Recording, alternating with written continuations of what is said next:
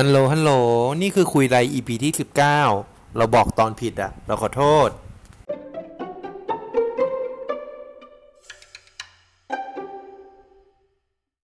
สวัสดีครับ วันนี้อยู่กับพวกเราเหมือนเดิมนะครับ รายการคุยไร EP ที่ 17 นะครับ วันนี้อยู่กับผมเอฟครับ ครับแท็บครับ ครับ บิวครับ และวันนี้มีเกสเหมือนเดิมนะครับ ต่อเนื่องจาก EP ที่แล้วเลยนะครับ ขอเชิญคุณชิงมาเป็นเกสอีกครั้งหนึ่งนะครับ ในวันนี้ขอเสียงหนะครับ คุณชิงส วัสดีครับพิงครับ โอเคอะวันนี้นะครับหัวข้อที่เราจะมาถกเถียงกันก็คือเรื่องของการทำงาน ซึ่งการทำงานเนี่ยเราจะเห็นได้ว่าช่วงเนี้ยเนี่ย เรียกว่าอะไรอาจจะมีคำพูดคำพูดหนึ่งลอยขึ้นมาในสังคมที่บอกว่าเฮ้ยเด็กสมัยนี้ทำงานไม่ทนเลยทำงานปีหนึ่งออกสองปีออกเหยียบขี้ไก่ไม่ฝ่อหรือเปล่า แต่ก็มีเด็กอีกเขียนบอกว่า ก็ทำไมฉันต้องอยู่อะ ฉันต้องการความก้าวหน้าอะไรอย่างนี้ขึ้นมา เพราะฉะนั้นประเด็นที่เราจะมาดิสคัตกันในวันนี้นะครับ ก็คือเป็นหัวข้อที่ว่าย้ายงานเพื่อก้าวหน้า หรือว่าจะเติบโตในที่เดิมอย่างไหน มีข้อดีข้อเสียอย่างไรนะครับ วันนี้วันนี้เราจะมาพูดคุยกันในหัวข้อนี้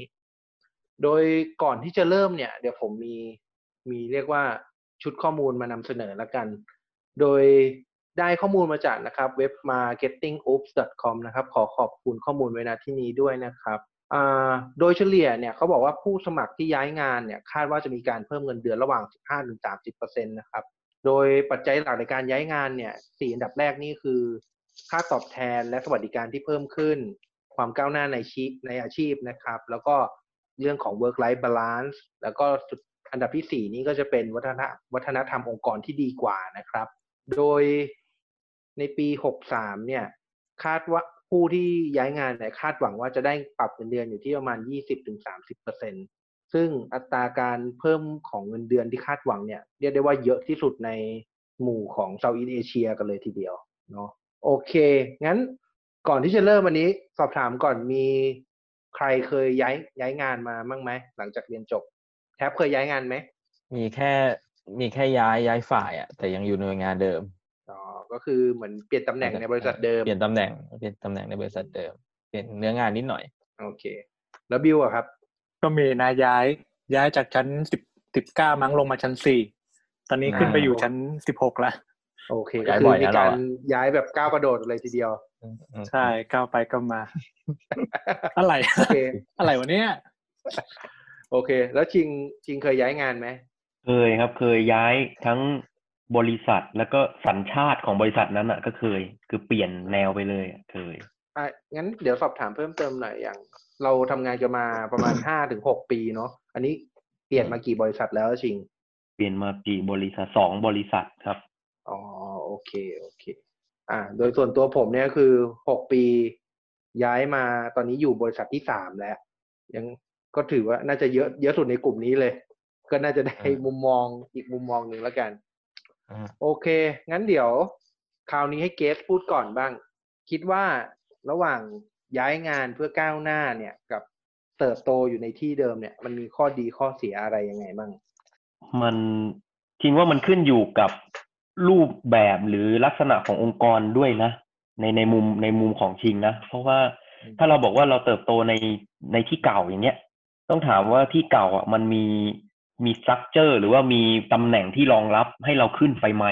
คือไม่ใช่ว่าคุณมี manager อยู่เหนือคุณหนึ่งเลเวลเนี่ยแล้ว manager เนี่ยคุณอาจจะต้องรออีกสิบปี เพื่อที่คุณจะได้เป็น manager เหมือนเขาอะ คุณรอไหวไหมอย่างเงี้ย อันนี้คือแต่ถ้าบางที่มัน open มันเอื้ออำนวยอย่างเงี้ยมันก็มีตำแหน่งว่างหรือตำแหน่งที่แบบคุณอาจจะเป็น senior หรือเป็นอะไรที่มันขึ้นไปได้ก่อน มันก็น่าสนใจที่จะอยู่ต่อ เพราะฉะนั้นข้อดีของการอยู่ต่อชิงมองว่า เรารู้จักองค์กร รู้จักจุดแข็งจุดอ่อน แล้วก็รู้จักคนในบริษัทด้วย มันจะทำอะไรมันก็ง่าย ถ้าเกิดว่าภาพเราที่อยู่ในองค์กรนั้นมันดีอยู่แล้วอะมันก็ง่ายที่จะไปต่อได้ ทีนี้ถ้าพูดถึงเรื่องเราย้ายไปที่อื่น คือแน่นอนการย้ายไปที่อื่นมันมันน่าจะมีประเด็นหลัก ๆ ก็คงเป็นเรื่องเงินอย่างที่แอฟพูดเมื่อกี้ว่ามันเป็นเรื่องเงินที่ดึงดูดให้คนนะย้ายจากองค์กร A ไปองค์กร B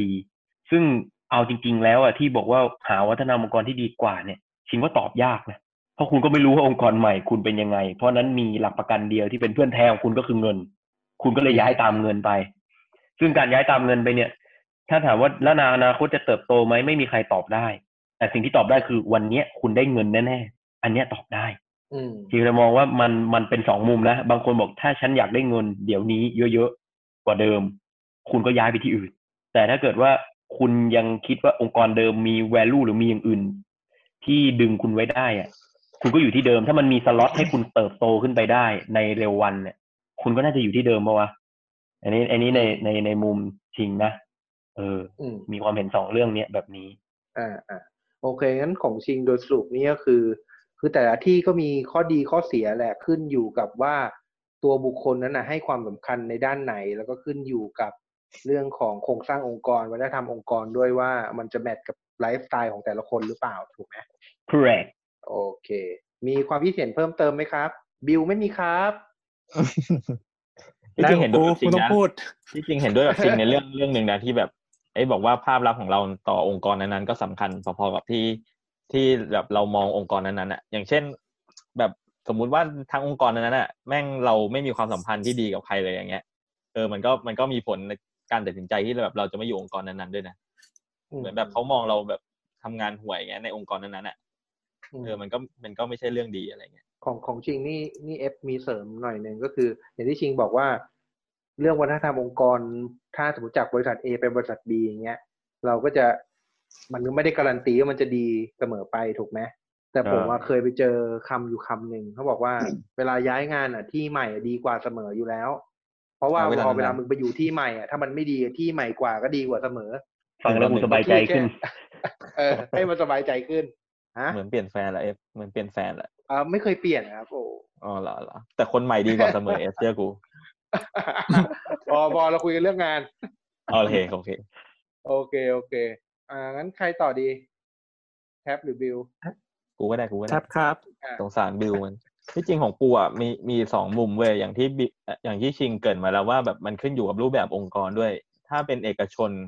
เอกชนเนี่ย มันมันวัดกันที่ตัวเงินค่อนข้างเยอะใช่ไหมเพราะว่าแคเรียผ่ามันก็ต้องขึ้นอยู่กับว่า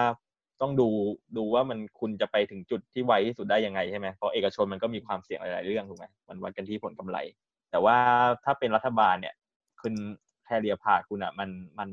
สำหรับกูนะ มันเห็นชัดเจนกว่า แต่ว่ามันช้ากว่าเอกชนค่อนข้างเยอะมาก ทีนี้ในมุมกูอะถ้าสมมติเอกชนมองที่แบบไอ้คุณวัดเป็นตัวเงินอะการเปลี่ยนที่บ่อยๆอะไม่ใช่เรื่องผิดเลย สมมุติในฐานในฐานที่เป็นเอ่อ skill เดียวกันนะ หมายถึงแบบ job description คล้ายๆกันอะ เช่นคุณเป็นเซลล์คุณไปเป็นเซลล์ที่ต่อไปคุณเป็นเซลล์เป็นเซลล์ที่ต่อไปเงี้ยการเปลี่ยนอย่างเงี้ยกูว่ากูว่าดีสำหรับเอกชนนะในการที่จะ up เงินเดือนให้ให้คุณตำแหน่งไว้ที่สุด ให้คุณเงินเดือนเยอะที่สุด จนกว่าคุณจะหมดแรงทำงานอะเพราะว่าเอกชนมันก็ใช้งานคุณหนักอยู่ถูกไหมแต่ในส่วนของรัฐบาลเนี่ย กูคิดว่ามันเป็นอีกแบบหนึ่งคือคุณใช้ skill ของในการทำหน่วยงานรัฐอะมันใช้ skill ค่อนข้างหลากหลาย มันไม่มีไม่มีทางสำหรับกูนะที่กูอยู่หน่วยงานรัฐเนี่ยไม่มีทางที่คุณจะใช้ skill เดียวแล้วคุณจะเจริญได้เลย คุณต้องมี skill ค่อนข้างเยอะในหลายๆด้าน ยิ่งคุยกับคนคุยกับผู้ใหญ่เนี่ยเป็น skill ที่ค่อนข้างสำคัญ ทีนี้ในมุมกูอะการเปลี่ยนงานในหน่วยงานรัฐบ่อย ๆ ในหน่วยงานรัฐด้วยกันอะนะยากหมายถึงแบบที่คุณจะเติบโตอะมันไม่มีทางแบบกูอยู่ในงาน A รัฐหนึ่ง A นะไป B ไปรัฐ B อย่างเงี้ย ค่อนข้างยากที่คุณจะเติบโตได้ เพราะงั้นการอยู่ที่เดียวนานๆดีกว่า หรือการที่คุณอยู่รัฐมานานๆแล้วเนี่ยคุณจะย้ายไปเอกชนอะ skill คุณอะสู้ของเอกชนไม่ได้อยู่แล้วกูยอมรับเลย คุณจะเป็น skill เป็ดๆอะคือคือรู้แหละ รู้หมด แต่ว่าคุณจะไม่เก่งสักทางไปสู้เอกชนไม่ได้ เพราะฉะนั้นถ้าในแนวทางกูเนี่ย ถ้าอยู่รัฐมานานสักพักแล้วเนี่ย ก็ควรจะอยู่ให้เห็น career path ที่ชัดเจนแล้วก็อยู่ยาวไปเลย แต่ให้เอกชนเนี่ยไม่ไม่ผิดที่จะเปลี่ยนในสายอาชีพเดียวกันนะในสาย skill เดียวกัน แต่ถ้าแบบคุณคุณไปเป็นเซลล์ปุ๊บคุณไปเทคนิคอีกอันนึง คุณไปนู่นไปนี่ไปนั่นอะอันนี้กูไม่ค่อยเห็นด้วย นอกจากว่าคุณไป อะไรอันนึงแล้วแล้วคุณจะย้ายเป็นแบบบริหารอันนี้ก็อีกอีกเรื่องหนึ่งอันนี้ในมุมกูอืมโอเค ของแท็บนี่ก็คือ เรียกว่าอะไรเป็นมุมมองจากพนักงานในหน่วยงานรัฐละกัน คือหน่วยงานรัฐเนี่ยมันการย้ายไปย้ายมาเนี่ยมันมันค่อนข้างเป็นไปได้ยาก แล้วก็ไม่เห็นเบเนฟิตกลับมาแบบชัดเจนด้วย เพราะฉะนั้นการเติบโตในหน่วยงานเดิมเนี่ยน่าจะเป็นช้อยที่ดีกว่า ถ้าทำงานในภาครัฐถูกไหมแต่ก็ไม่ใช่ว่าไม่หาโอกาสแบบถ้า คือ opportunity ในการที่จะเห็นความก้าวหน้าเอ่อเกินกว่าอายุงานของราชการเนี่ยก็มีก็มีแต่น้อยโอกาสน้อยกว่าเอกชนค่อนข้างเยอะอืมแต่ถ้าเห็นก็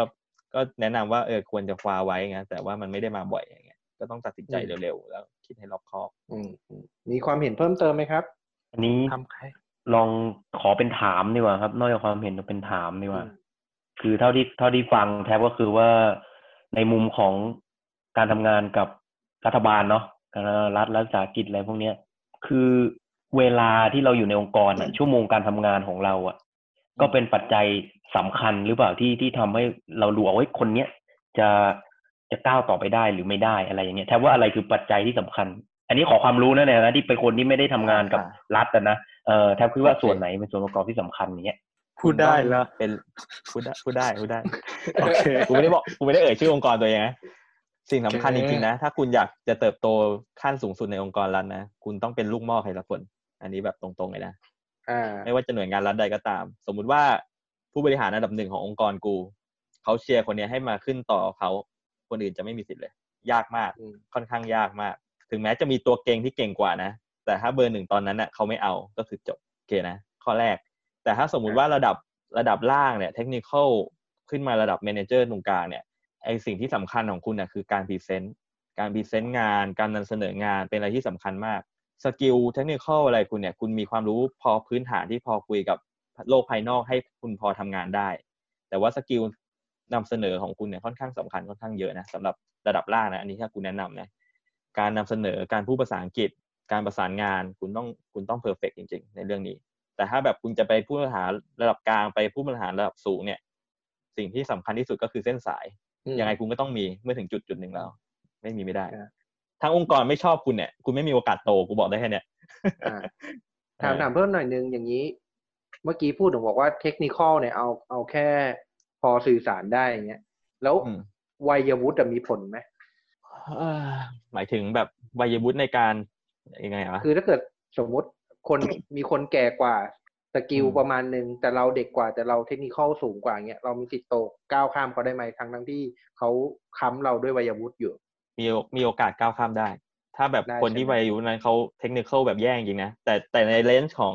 มีเดียมเมเ e เมนเท่านั้นนะเข้าใจใช่ไหมอ่าอ่าโอเคแต่จริงว่าเรื่องนี้น่าสนใจนะ แต่ว่ามันมันจะคอนฟ lict กันเมื่อกี้ไงเพราะเราเพิ่งบอกว่ามันต้องมีลูกหม้อใครสักคน คือคุณต้องมี connection น่ะ ทีนี้อ่าการที่คุณอ่าหายใจมานานกว่า นั่นหมายความว่าคุณมีโอกาสที่สร้างคอนเน t ชันในองค์กรนั้นน่ะนานกว่าคนที่มาใหม่ไง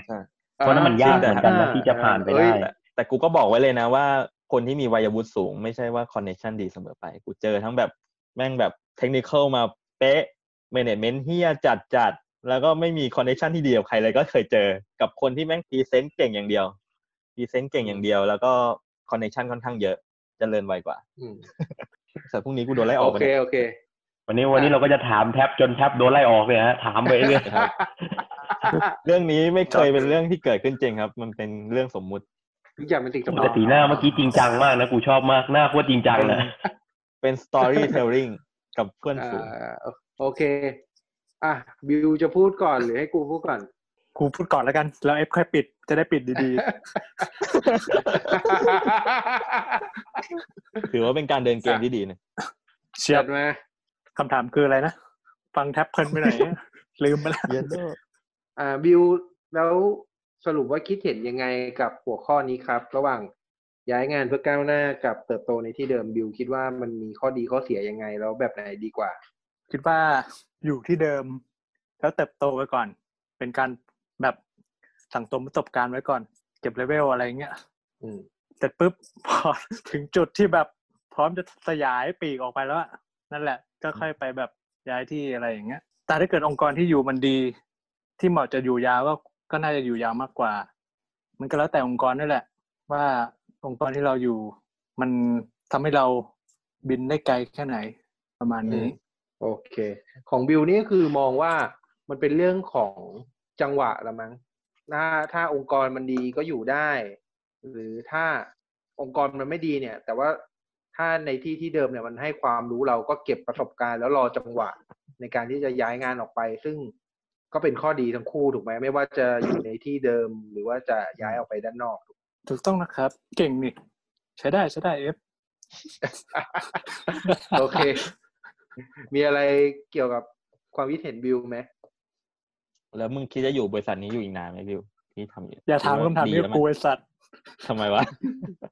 ไม่ก็ไม่ก็บิวบอกได้อยู่ไหมบริษัทนี้ตั้งนานแล้วไง มันก็เลยแบบออแปลกไง มันต้องมีดีไง อย่าเลยอืมอย่าเลยอย่าให้กูตอบเลยโอเคโอเคโอเคโอเคมาต่อไปโตครูคือส่วนตัวเนี่ย คือย้ายงานมาสองรอบแล้วก็คือสามบริษัท ซึ่งหลักๆที่ย้ายงานของบริษัทนี้คือ เป็นเรื่องสายงานอย่างเดียวเลย คืออย่างตอนแรกเนี่ยก็พยายามเราเข้าไปบริษัทเขาเนี่ย เพื่อที่จะทำสายงานทางด้านพลังงาน แล้วสุดท้ายเขาดันรีออกไนซ์ใหม่ เราก็เลยต้องมันก็เลยเป็นจุดบังคับว่าเราอะต้องย้ายงานเพราะเราอยากทำสายสายพลังงานจริงๆก็ย้ายไปบริษัทที่สองเพราะบริษัทที่สองเนี่ย ด้วยความที่ธุรกิจพลังงานมันขึ้นขึ้นลงลงๆเนอะก็เลยต้องเปลี่ยนสายงานไปพลังงานอีกสายหนึงอีกที เพราะว่าด้วยด้วยเศรษฐกิจด้วยอะไรอย่างเงี้ย เพราะฉะนั้นโดยส่วนตัวคิดว่าการย้ายงานเพื่อก้าวหน้าเนี่ย น่าจะเวิร์กกว่าการเติบโตในที่ที่เดิม เพราะว่าหนึ่งก็คือเราถ้าแต่คุณต้องรู้รู้ก่อนนะว่าการย้ายงานเนี่ยหนึ่งก็คือคุณก็ต้องมีความสามารถด้วย ไม่ใช่แบบขายของเก่งอย่างเดียว แล้วสุดท้ายไปถึงหน้างานจริงคุณทำงานไม่ได้อะไรอย่างเงี้ยสุดท้ายมันมันก็จะเป็นผลเสียกับตัวคุณเอง เพราะผมคาดเดาว่าเวลาคุณย้ายงานคุณก็ย้ายอยู่ในวงการเดิมมาแหละ ราะฉะนั้นการปากต่อปากมันน่าจะถึงกันได้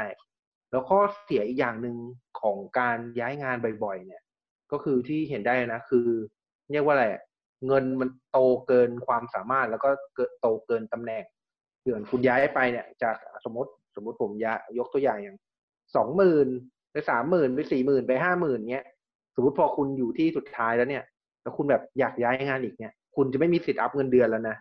ราะว่า skill คุณไม่ถึง level ต่อไปอะไรอย่างเงี้ยเพราะฉะนั้นไอการย้ายงานเนี่ยมันทำได้แค่ช่วงแรกของของชีวิตการทำงานเท่านั้นแหละที่แบบจะย้ายได้บ่อยๆอะสุดท้ายคุณก็ต้องกลับไปตายรังในเติบโตในที่เดิมแหละ แล้วข้อเสียของมันก็คือคุณจะไม่มีสิทธิ์ขึ้นไปด้านบนเลย เพราะคิดในมุมบริษัทง่ายๆเนี่ยเขาก็อยากได้คนที่อยู่กับองค์กรมานานๆขึ้นไปอยู่ด้านบน เพราะได้รู้ nature องค์กรแล้วถูกไหมอันนี้ความคิดเห็นส่วนตัวแต่ถ้าคุณมีฝีมือจริง ก็ย้ายงานเพื่อก้าวหน้าเป็นคำตอบของคุณแน่นอน โตไวกว่า ถ้าคุณมี skillแล้วการตั้งบริษัทเองเพื่อก้าวหน้าเนี่ยดีไหมตั้งตัวเองเป็น CEO มั้งเลย มันถ้าถ้าคุณเก่งพอมันตั้งได้อยู่แล้ว ถ้าคุณเก่งพอเออ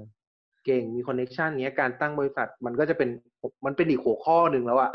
เอาเก็บไว้ทำ EP หน้าไหมเฮ้ยอย่าบอกนะอย่าบอกจะตั้งบริษัทเหรอเออ Bill F Tab Production มาละไม่อ่า View F Cap Studio มีดีซีเลยโอสามคนอะไม่น่านะกูว่าไม่น่า ไม่ได้ไม่น่ารอนานหรอกอ่ามึงจะชงไงมึงเอาให้แน่เลยไอชิงมันไปไม่ถูกไอชิงมันไปไม่ถูกเลยเนี่ยมึงชงอะไรของมึงเนี่ยอ๋อไม่ไม่น่ารอนานแหละ น่าจะได้เห็นบริษัทเร็วๆนี้ ครับ เอาบริษัทคาดหวังเอาชิงชิงบอกพอแล้วอย่าคาดหวังกับครูมึงชงเลยให้กูชงกลับอีกไม่ได้นะ เอ้ยมีข้อคิดเห็นไงกับความเห็นกูไหมอืมไม่มีนะก็ดีเอฟก็พูดดีแล้วโอเค ก็โอเคอยู่อืมเห็นด้วยเห็นด้วยเออเงียบเงียบๆนี่เห็นด้วยอืมใช่อืมใช่ใช่เป็นเป็นสิ่งที่ดี ใช่โอเคจริงๆการเปลี่ยนงานก็เหมือนการเปลี่ยนแฟนแหละเอฟก็ว่าเฮ้ยวนมาอีกแล้วเหรอเอาอีกแล้วนะอีกไม่แล้วไม่สุดท้าย สุดท้ายมึงเปลี่ยนบ่อยๆอะมึงก็ต้องไปเจริญเติบโตที่ใครคนเดินคนสุดท้ายอยู่ดีอ๋อคนนี้คนสุดท้ายปะเนี่ยห รือว่าคนคนเอาพิ่งริ่เอามเป็นว่าแม่งแม่งไม่ใช่ว่าไม่ตั้งแต่ใช่หรกูอกกูย้ายบ่อยแล้วชีวิตการทำงานกับชีวิตรักกูมันไม่ใช่ ไม่ใช่แบบก็เดีมึยงวกันแค่เอางี้มึงที่แรกไงเอฟมึงต้องเปลี่ยนเอสองสามที่ แล้วมึงจะถึงจะ settle พอ settle เสร็จแล้วมึงก็จะไปอีกขั้นหนึ่งอีกเลเวลหนึ่งคือการแต่งงานแล้วมีลูก โอเคก็คืออีพีหน้ามึงอยากทำกันสองคนว่างั้นกูน่าจะอยู่โรงพยาบาลเอฟน่าจะเอามไปองหาจอยแหละไปเยี่ยมจอยแหละทำงานแอดมิดอีก โอเคโอเค งั้นเดี๋ยวผมขอสรุปแล้วกันก็คือในมุมมองของพวกเราเนี่ยคือมีทั้งมุมมองจากคนที่เคยย้ายงาน คนที่อยู่บริษัทเดิมมาตลอด คนทั้งที่อยู่ในภาครัฐ แล้วก็อยู่ในส่วนของเอกชน ซึ่งเราจะเห็นได้ว่าข้อดีของแต่ละหน่วยงานเนี่ย มันก็ขึ้นอยู่กับแต่ละบริษัทละกันว่า มันสมควรที่จะอยู่ยาว หรือว่าสมควรเป็นจุดให้เราเก็บประสบการณ์ก่อนที่จะย้ายต่อไป ซึ่ง ปัจจัยพวกเนี้ยผมว่ามันขึ้นอยู่กับตัวแต่ละบุคคลว่าคุณอะวางแคเดียพาดหรือว่าวางเป้าหมายในชีวิตของคุณไว้ยังไง